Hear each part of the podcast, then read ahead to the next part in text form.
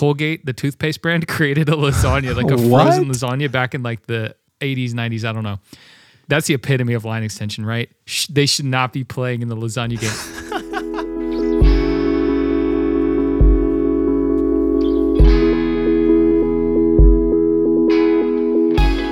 Hey, welcome back to The Craft, where we explore what we're learning about the creative process. I'm Colby, and I'm a music producer, marketer, and product manager.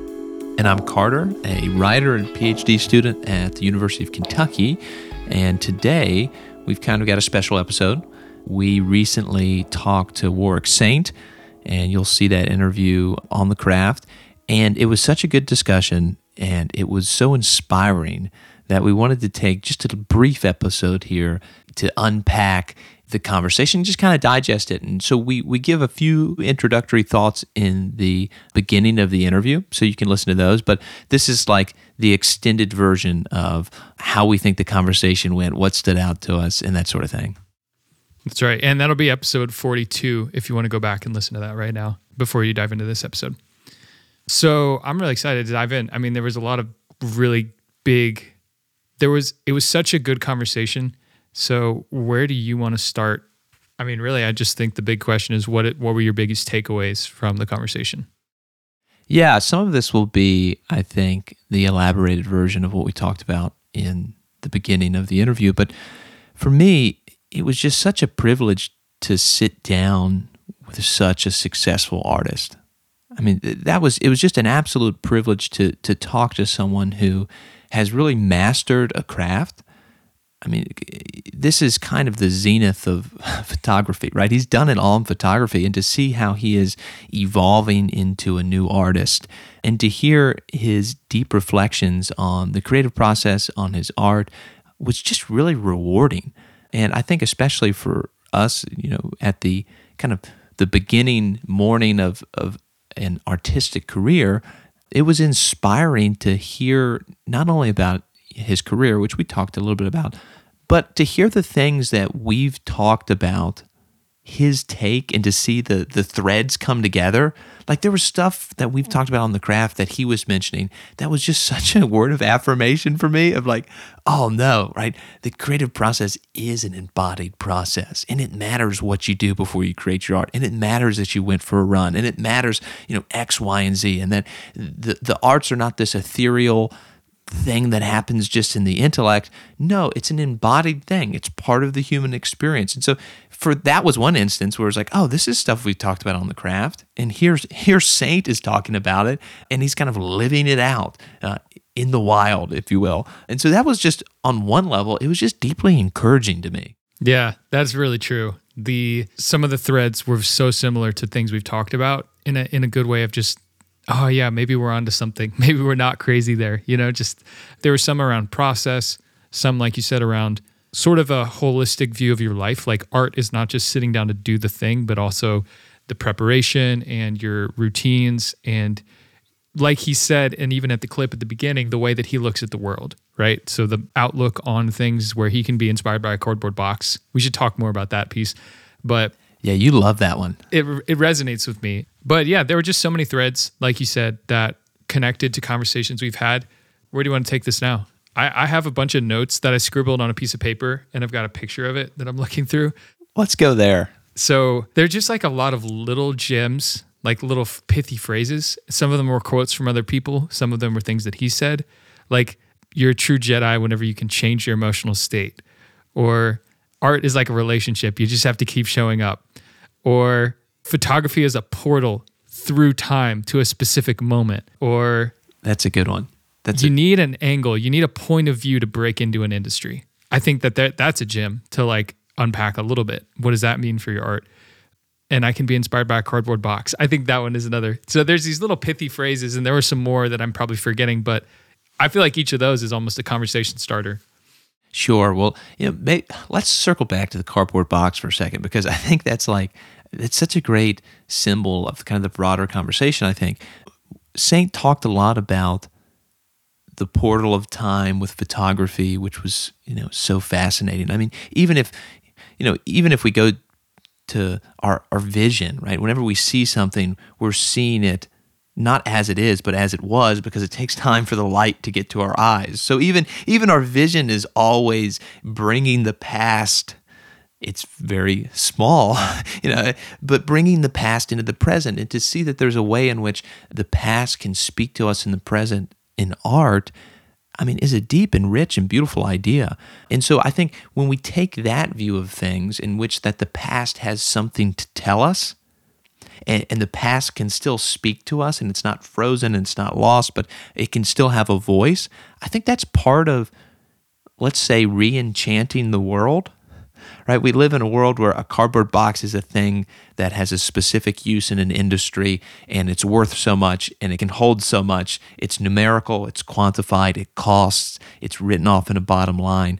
But then the world of art pulls us out of that view and for a second, it's something that's strange that confronts us. It's a thing in the world that has been that that that we have to encounter not as a number but as the thing that's sitting on the floor. And it's open and there's there's something there. And I, I just think saint was so helpful in saying there's a paradigm there's an attitude of looking at the world where things speak and they rush into us right? And the past comes to us. And we don't see this alien silent going back to Rosa, our conversation on resonance, the world is not silent to us. It's a world that's always flooding into us. And it's a reciprocal thing. And, you know, the relationship aspect too of we have a relationship with things. And it's just this richer view of the world that I think is so crucial for the artist to adopt. You know, and it has social ramifications. You know, he talked a lot about how the artist has to do that? They have to get out of this normal way of looking at things. Because if they don't right we start to get this creep of everything looks the same and, and everything looks silent but the artist helps reawaken our eyes to it as well. I want to pull on that thread a little bit right there. The idea that he said that artists are like the tip of the spear and we should keep that spear sharp. And then he also said this idea that you should always be pushing yourself. So not only the artists are the tip of the spear because maybe one they're sometimes playing with new categories. They're taking two different things that didn't go together and they're pushing them together or mashing them against each other like he said photos and and painting like he's doing or some other medium with another style or genre or topic. And so that's one piece of it. But then there's also the piece of working all the way up at the edge of your abilities to where you fail to where you break a little bit or where you really it's really hard. Like for him he talked about the layers right? So there's the layer of the taking the photo the layer in photoshop the layer in painting and then hues and and shades and light tones and different things. And with he said the painting is the edge for me. That's where i need to spend my time. I'm comfortable taking the photo. I'm mm, comfortable on studio so set. I'm comfortable in photoshop but I need to spend the time on the painting. And if you're comfortable, then you're not pushing yourself. And so that sort of tied into me of what you were just saying, where the reason artists can play such a role in society is that they are pushing themselves to their edge and then that pushes society to the edge too in terms of what they're creating. And so i don't know that was a interesting idea for me to think about almost like the obstacle is the way like the part of my artwork that's the most challenging to me. Maybe there's something that's sort of calling me to keep mm. working on that to to be up against my my edge. What do you think about that yeah i mean that makes a lot of sense i was reminded you know he said something very similar to i believe it was picasso said i'm always doing what i can't do in order to figure out how i can do it and he said something very close to that and yeah. you know with his own painting is you know it's it's trying to figure out something that you haven't done before. And so there's no like there's no clean roadmap to it. There's the friction of the edge. But that's where the growth happens. That's where that's where artistic taste gets manifested. That's where the the creative friction becomes fruitful at that edge. I think that's so true. When we push our abilities, I mean anything, right? And playing tennis, it's like when you push your abilities just to what you can handle, right? That's where that kind of growth happens, and it's a place of failure. And he and he had a he had some great reflections on failure too, saying that you know he's either something succeeds or he's learned from it, and you know it's it's a simple way to approach it that. But it's really helpful, and you see that across disciplines. I mean, a, a lot of athletes talk about that, right? You learn the most from your losses, this sort of thing. And he was right in line with that. Of you know, we have to kind of recognize that failure is going to be part of it, but they it offers an opportunity for us to grow. And creative growth, I think, is no different than growth in a lot of other ways.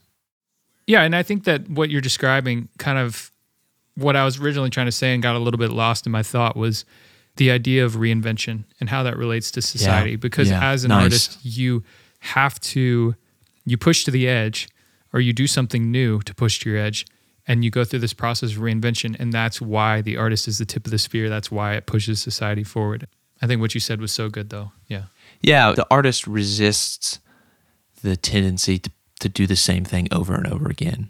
Or at least I think great artists do that. And his example, David Bowie, or you know, we mentioned Bob Dylan too. Artists that are constantly trying to advance and and frankly, I think oftentimes when that doesn't happen, you get into, you know, I'm thinking about writers who it, they can easily become a, a parody of themselves. And so people talk about Hemingway too, of like after the, you know, his his decade of the early novels that were just magnificent. So Sun Also Rises and A Farewell to Arms. He kind of falls off of critical acclaim because he almost like becomes a parody of himself and does the thing that he already did, but like just doubles down on the sparsity of the style and that sort of thing. And so there was kind of a critique, which I think in some ways is legitimate. He's not changing, like he's done that. And so then when he tries to do it again, it's almost like he's trying to do the thing that he did. And by just trying to do it and not actually doing it, he's almost like parodying himself.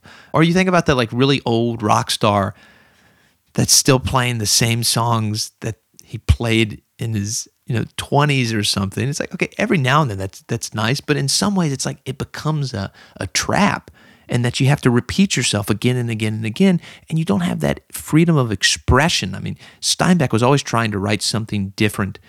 People wanted him to write the grapes of wrath again and again and again and he didn't want to do that. Uh, or you think of mccarthy his early career the prose looks entirely different than you know the the prose of the 90s or the the border trilogy or even the late you know the late stuff. Reinvention. And so i think it's a really important lesson of when when you're not growing then you fall into this danger of just doing the same thing again and again and again, not in a rich way where you're exploring the same subject or topic or you have an idea that just haunts you and you go back to it, but in a way that becomes derivative of yourself. That's the phrase, that whole long, cut that up however you want, but that whole long monologue, there's the danger of becoming derivative of yourself. yeah that makes a lot of sense you're a knockoff brand of your own brand in a way Exactly. But then here's the thing like, I feel like with everything, uh, it goes back to what we talked about in the episode around commercial versus creative or artistic because Nice. any artist that's successful is probably going back five albums and playing the old songs on their tour as well, right? Sure, That's sure. that's kind of the bread and butter, the moneymaker. Like you go back and you dip into the catalog and play the songs that people love that got you there in the first place. And that's true in business too. You have your bread and butter and you might expand to different things, but I actually wonder what the correlation is because in That's business, it's note. like there's this. Uh, I just re- reread the 22 immutable laws of marketing, and one of the laws is the law of line extension, which basically the idea is if a business extends, they like there's something that's called Colgate lasagna. Look this up.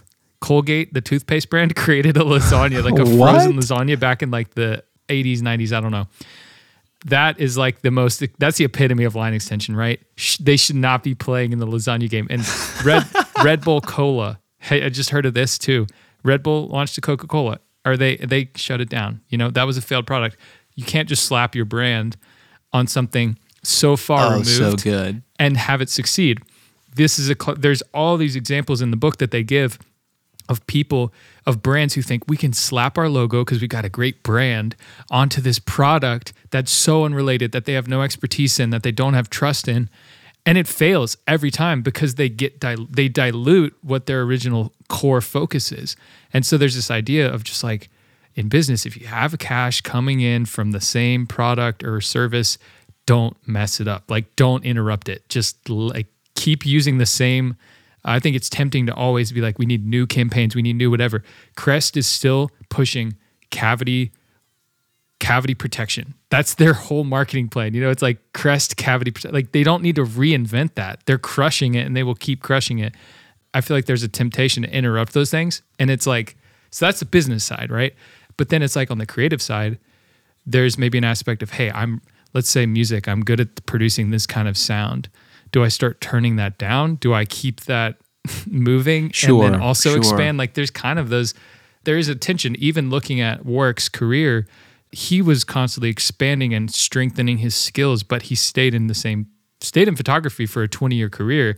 And I don't I mean that seems like a really good thing, a very successful thing and he 20 he's done photography for 20 30 years and he's got a deep knowledge of that craft now which he can then take into this new iteration with with painting and mixed media. What do you think about that? Like where is the line? Oh, this is so good. So, a bunch of things came to mind here. One, I think in some ways, right, the change is not a total transformation. And so I think the Colgate lasagna maybe the maybe the name of the episode, uh, but right that's that's a total transformation that's radical and that lurches.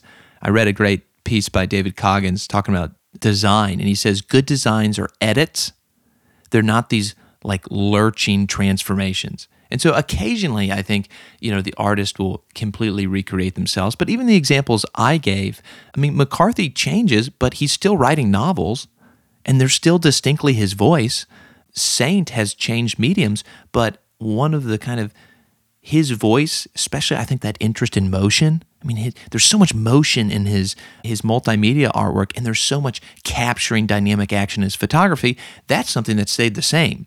So I do think it, like you said, there can be a, you know, there can be a muse or there can be something that just captures you, and you can iterate it in fresh ways. But it doesn't mean you have to reinvent yourself completely.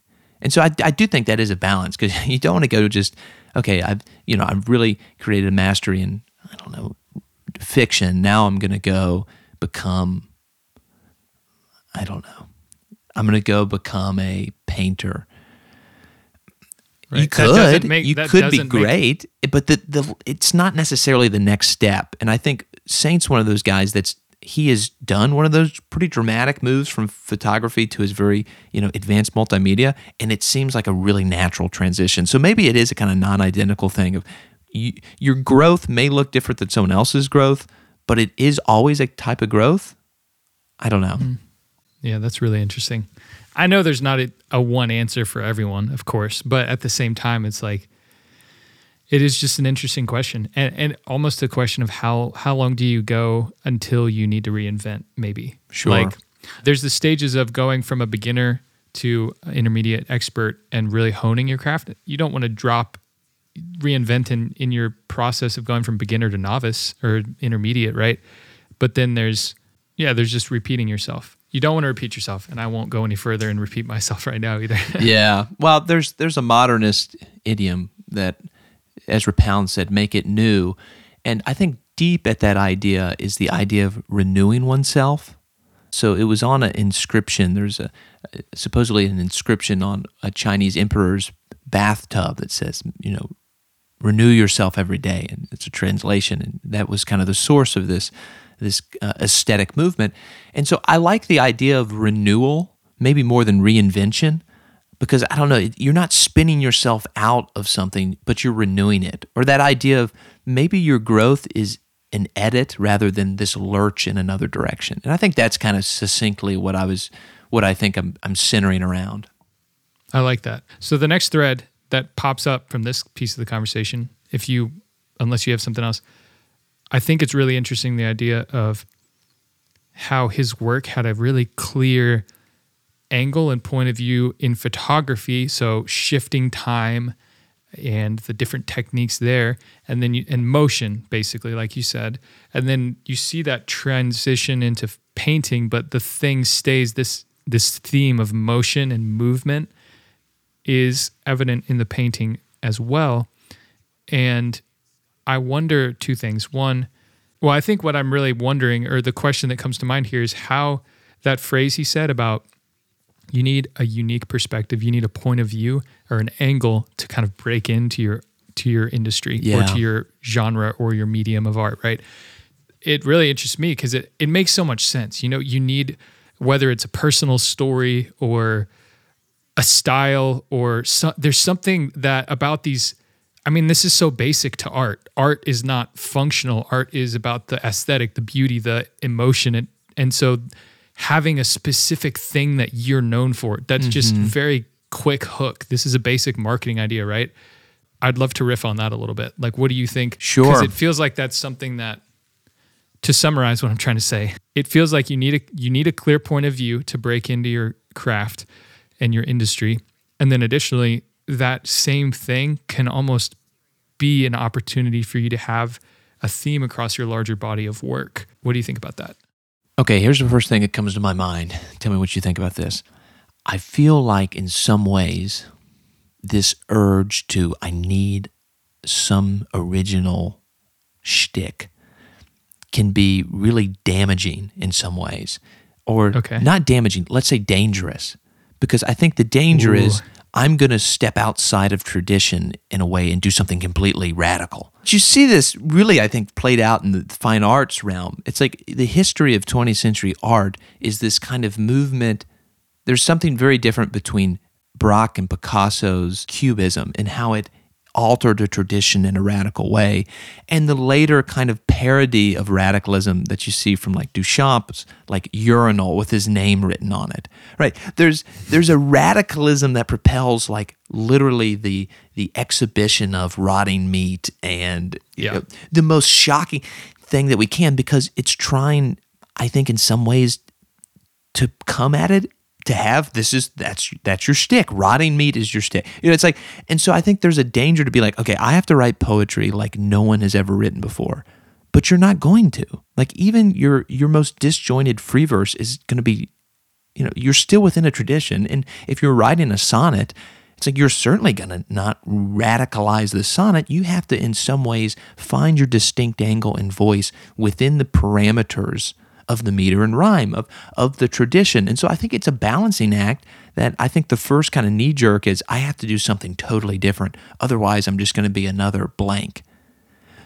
But there's a way in which you can like enter into the tradition and then find your angle.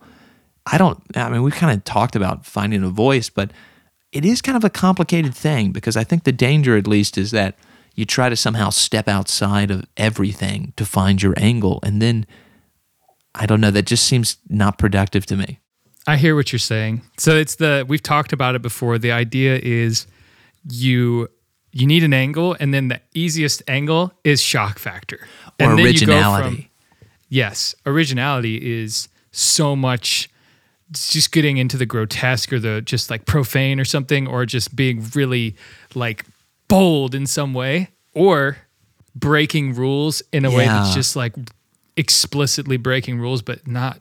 There's a difference between that done tastefully and that done in a way that's just like this is not.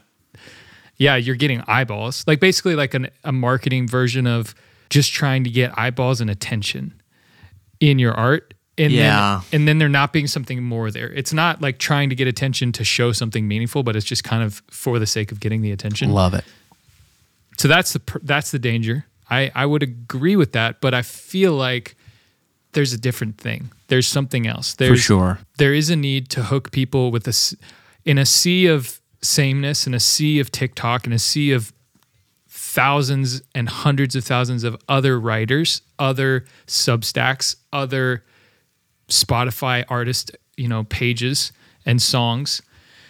How can I quickly hook into someone's mind and they're like, this is this is Carter, this is dwelling, this is what it's about. It's super easy. I think there's an aspect of as a customer or as a consumer, we need to kind of dumb things down, right? So in our mind, there might be this super deep nuance to what you're trying to talk about on dwelling, but you probably have five seconds of someone's time to sort of such a good point hook them in, into understanding what is this. Like I feel like a lot of times in marketing, it, it I was thinking about that this morning. So much of marketing and copywriting is just less. Say less, cut it down. Mm-hmm. People write paragraphs and paragraphs and explaining what they are. And it's kind of like, just give me in like, what do you do? Like after telling me in three paragraphs, like just what is Yeah, it? yeah, like, is this? And it's like, oh, you offer that. Okay, that's you could have said that in five words and it would have been helpful. In the same way, I wonder if it's helpful to go from being known as a Substack to being the only place that you learn about XYZ. Sure. You know, and having that sort of angle. And for so for Warwick, breaking into the art world and and being, oh, motion, you know, capturing motion and capturing like that, I'm sure that angle was beneficial just in terms of like getting clients who have that specific need versus just being, oh, he does a little bit of everything. If you're everything to everyone, you're nobody to no one. Didn't he say something like that in the episode? Or maybe that was about pleasing everyone, but similar Yeah. idea. Dude, that's that's good. And I think to to clarify or to to distill slightly here, it's like, yeah, you may need to break rules. And you great art often breaks rules and it's often in moves in ways that are counter to tradition. Right? So it's not that that in itself is the problem. It's this idea of like the only way I can be original is to somehow create my own space over here in a vacuum. I think that's that that's the concern, and you you followed up with such a helpful description of, okay, if that's the case, then I still need to have something that distinguishes me within the sameness, and I think that's worth thinking of because sometimes Yeah. we're so intricate in trying to figure out. I don't know all the nuances of the change, but we don't just recognize. Oh no, this isn't. This is something that I offer. And sometimes it's simple, and sometimes it's just saying, like, okay, maybe my focus can be on motion, or my focus can be on this. And it doesn't have to be this sprawling, nuanced positioning within a million. It can just be saying, hey, this is what I'm interested in. This is what I'm going to try to offer. For me, what I think your angle is is Steinbeck. You know, I think you you are a Steinbeck scholar, and so you have this. How many of our conversations on this podcast has it even been? Like, oh yeah, it's like he's a Steinbeck guy. You know, he's brought him up in thirty out of forty-two episodes or something, probably. So I don't know if that's accurate or not, and maybe that, or whether that's what you want it to be in the future or not. But to me, something like that is a hook into kind of quickly understanding. Oh, okay, and then from there, maybe it's American literature For or sure. different things, but and nuances. But as a outsider, not in, in your world day to day, it's kind of like things like that sort of hook me in to understanding. Yeah, someone. that's great. You got to have a pitch. Yeah, You have to have a pitch, though. I mean, it's like, what? Where's your scholarship on? It's like I'm not going to read you my dissertation. I'm going to tell you, yeah, it's on American modernist environmental literature. It's like, and and and giving me three names, especially as a non-English major, is so much more helpful for me. Yeah, the- You know, because it's like, Oh, okay, that's nice. and oh, I'm thinking of California right now. I like picture the house. What's his name? Jeffers. Jeffers, and Emerson. oh, No. close. Yeah, he's in the circle, but London. London. That, okay, yeah. So there we go. See, even But that's I'm concrete should though, right? I like that, dude. That's really helpful. And so understanding like what are the things that are concrete that help provide your angle because it's important. And I think sometimes I minimize that. Like I don't want to just have a, a pitch, but you need a pitch. Like you have to be there's a whole world of scholarship if we just take that example. Like you have to kind of put your little flag down in, in, a, in a portion of it and say, this is what I think about.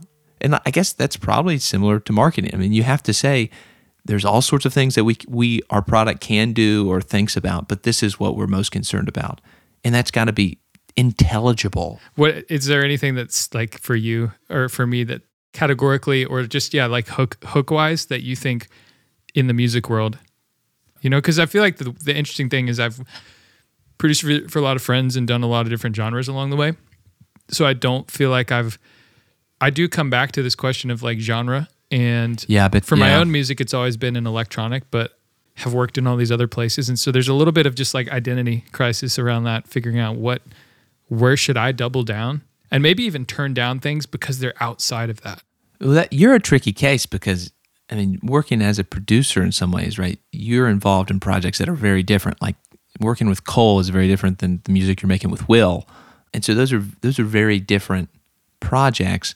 But for me, if I'm thinking about you as a musician, it's like I immediately think electronic infused pop.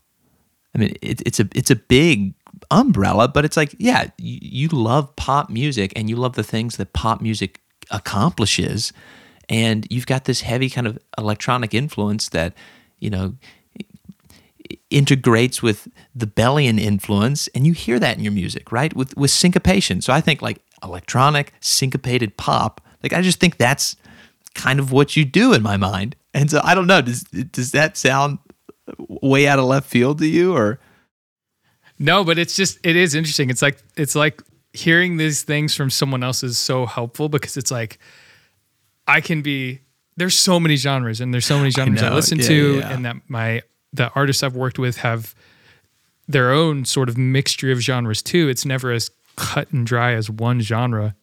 And so then I get lost in that, probably in the same way that you could get lost in the world of hun- the hundreds and maybe thousands of authors that you read. But it's kind of like at a high level, here's what you're interested in. It's like, Yeah. oh, yeah, that's a good reminder that electronic infused pop or electronic syncopated pop, maybe not official genres or something like that, but it's definitely, that is such a great description of what. If I if you just gave me an Ableton session where like make something, that's probably what I would just naturally do. You know what I mean? Which is a good place to start. Yeah. Okay, I love that you said that. This is the thing that I want to do. So, like red lights going off, that's the place to start. Because if you start somewhere, then that thing which appeared simple quickly deepens and complicates. So, if I start, and this is true for my academic career, it's like start with Steinbeck. This drives into California literature, drives into Jeffers, it drives into London, it drives into naturalism, it drives into right environmental philosophy, it drives into modernism. Like everything from this little node of young Carter read The Grapes of Wrath and East of Eden, that node, that Steinbeck interest starts to splinter and deepen. And so now I, I, oh, this might be interesting. Now I feel like I have a voice that's kind of unique because of my interest, because it began with Steinbeck, but then all of a sudden there are these currents, different currents of interest that are meeting together, and then that's creating a very specific angle. But it started with just saying, this is what I'm interested in. And I, yeah, I've gone a little bit from that, but it's still very much a part of my voice and interest and thought. And so it's, I love that you said that. It's a place to start with and begin with, but it's important. Yeah, I've been spending so much time thinking about this category question over the last week or so, or a few days, and it's so relevant to like what you just said. You have you you start somewhere inside of a world, a genre maybe, or a field. You pick something that's your starting point. You dive into it, you learn about it, and then you do start to realize the nuance. And something as simple as pop then which of course is a huge genre because it's so broad. But then you realize, oh, I really love Jon Bellion. Oh, I really love these specific set of his songs. Sure. Oh, who were they inspired by? Oh, you go further back in time and you're listening to different artists. And there's so much opportunity to mix together multiple sources to then create something new. Like I think I'm just literally reiterating what you just said, but it's so good. It's just what Warwick said too about the pushing up or the overused art critic word of juxtaposition, but nonetheless, for for lack of a better word, the pushing up together of these two different ideas or the mixture of things that don't necessarily go together, then creating something new. Yeah, that was that was a neat part of the Saint interview too. His his kind of riff on juxtaposition and that yeah, it is this thing that gets thrown around a lot, but that's what kind of creates unique angles, I think. It's when you take an interest in Jon Bellion and then you take the experience of producing music for a bunch of different artists and then those influence how you listen to Jon Bellion and then you take all of his influences and they influence you. It's like so quickly you become a nexus of experiences and influences that no one else can be. And then you kind of have to self reflect like, what is that now creating? And we've talked about this with, you know, imitating artists. You don't just rotely imitate them, but when you imitate them for a little while and you steal from over here, it's like the things that you've stolen creates a very unique uh, museum of things that have been stolen. And this goes all the way down to experiences inform this and how the artist is a holistic person. And so as you expand your reach, and influences, you're being transformed always. Hmm. That's And so so when things get together, you're juxtaposing things that could never be juxtaposed by someone else because they simply don't. I mean, they're simply not in your shoes, right? You, you are a non identical person. And so the things that you choose to juxtapose and how you do that is always going to be non identical. That's so good. What else stood out to you? I mean, there that was awesome. That was such a great riff on finding your angle. Yeah, that's cool. The one thing I'll say, and I'll try to be brief on this, I just really enjoyed hearing how he has his morning schedule. meditation, exercise, getting to the studio, painting, taking a break, returning, and then sitting with the art. I love that.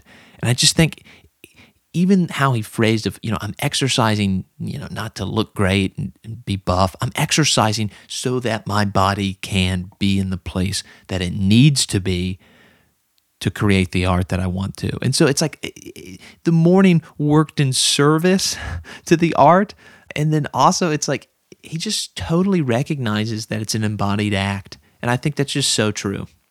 That's really good. That definitely stood out to me too, because I really do feel I'm like on paper, I always know that going for a run a couple times a week or once a week even refreshes me, clears my mind out, gives me more energy to come back to the work. But in practice, I'm if I feel unless I feel super stressed out, I rarely make it happen. I almost only do it when I'm like burnt out.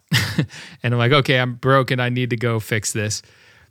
But so it's more reactive than preventative care, if that makes sense. And it was such a good reminder for me to like connect what I'm doing when I maybe something I don't want to be doing to the to the goal. And he had another thing that he said in that vein about your career that stood out to me. If you're waiting tables or doing a job that you don't want to be doing, but you're doing it to fund your work and your creative work specifically, having your why be really clear is going to motivate you through those days where you do not want to be at that job. And I'm not in that position, but there's definitely, you know, ways that I there's just things about that that resonated with me, I guess.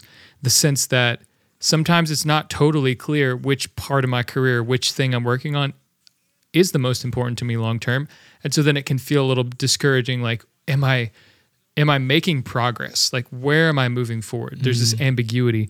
But getting clearer on your why and and recognizing that these aspects of your life that don't have a sort of inherent value in the moment connecting those to the thing that you are excited about. Your run can impact your art. Your waiting tables or door dashing or doing whatever that side thing is you don't really want to do to make extra money, that can be in service of a bigger pursuit that having the end in mind is a really powerful way to change your mindset and your emotion in the moment in the short term. Yeah, that was a, that was a really great point. Man, I think we've covered everything. It was fun riffing on the interview, and hopefully we can do more interviews like that in the future. Yeah, that was that was fun. I, I'm sure these conversations will become reference points for later on in other episodes. I imagine, right? It it's it'll get woven into the fabric of the craft here. 100%. And we're collecting a string of like, how do you get out of creative fatigue? That question specifically. Yeah. It's kind of fun to look back and start to see, okay, now we've had two people say collaboration, both Cole and Warwick said that. And I'm sure that that could be a trend to keep growing and kind of analyze that over time almost of the chart of which questions get the most consistent patterns. It was cool that he's doing beat making too, or, or DJing. That's oh, super yeah, fun. Yeah. The idea of like how he remixes in paint and photos, and then he's remixing beats as well. I love that. Yeah, that was that was neat. Well, dude, this was super fun. Great recap. Great jam. Thanks for talking. I'll, I'll see you later. Thanks so much for listening to this episode. If you like this episode, please follow the show so that you get notified about the new ones that come out. We drop a new episode every two weeks on Wednesday mornings. And also, just please send the link to one friend that you think would enjoy this interview. That helps us so much. Lastly, if you have any ideas for other people we should have on the show, topics we should talk about, or even just feedback on how we can improve, you can send us an email at heycraftpodcast at gmail.com. Cover art was designed by Elizabeth Newell. You can learn more about her work at elizabethnewell.work or on Instagram at Elizabeth is a designer. Thanks for listening. See you in two weeks.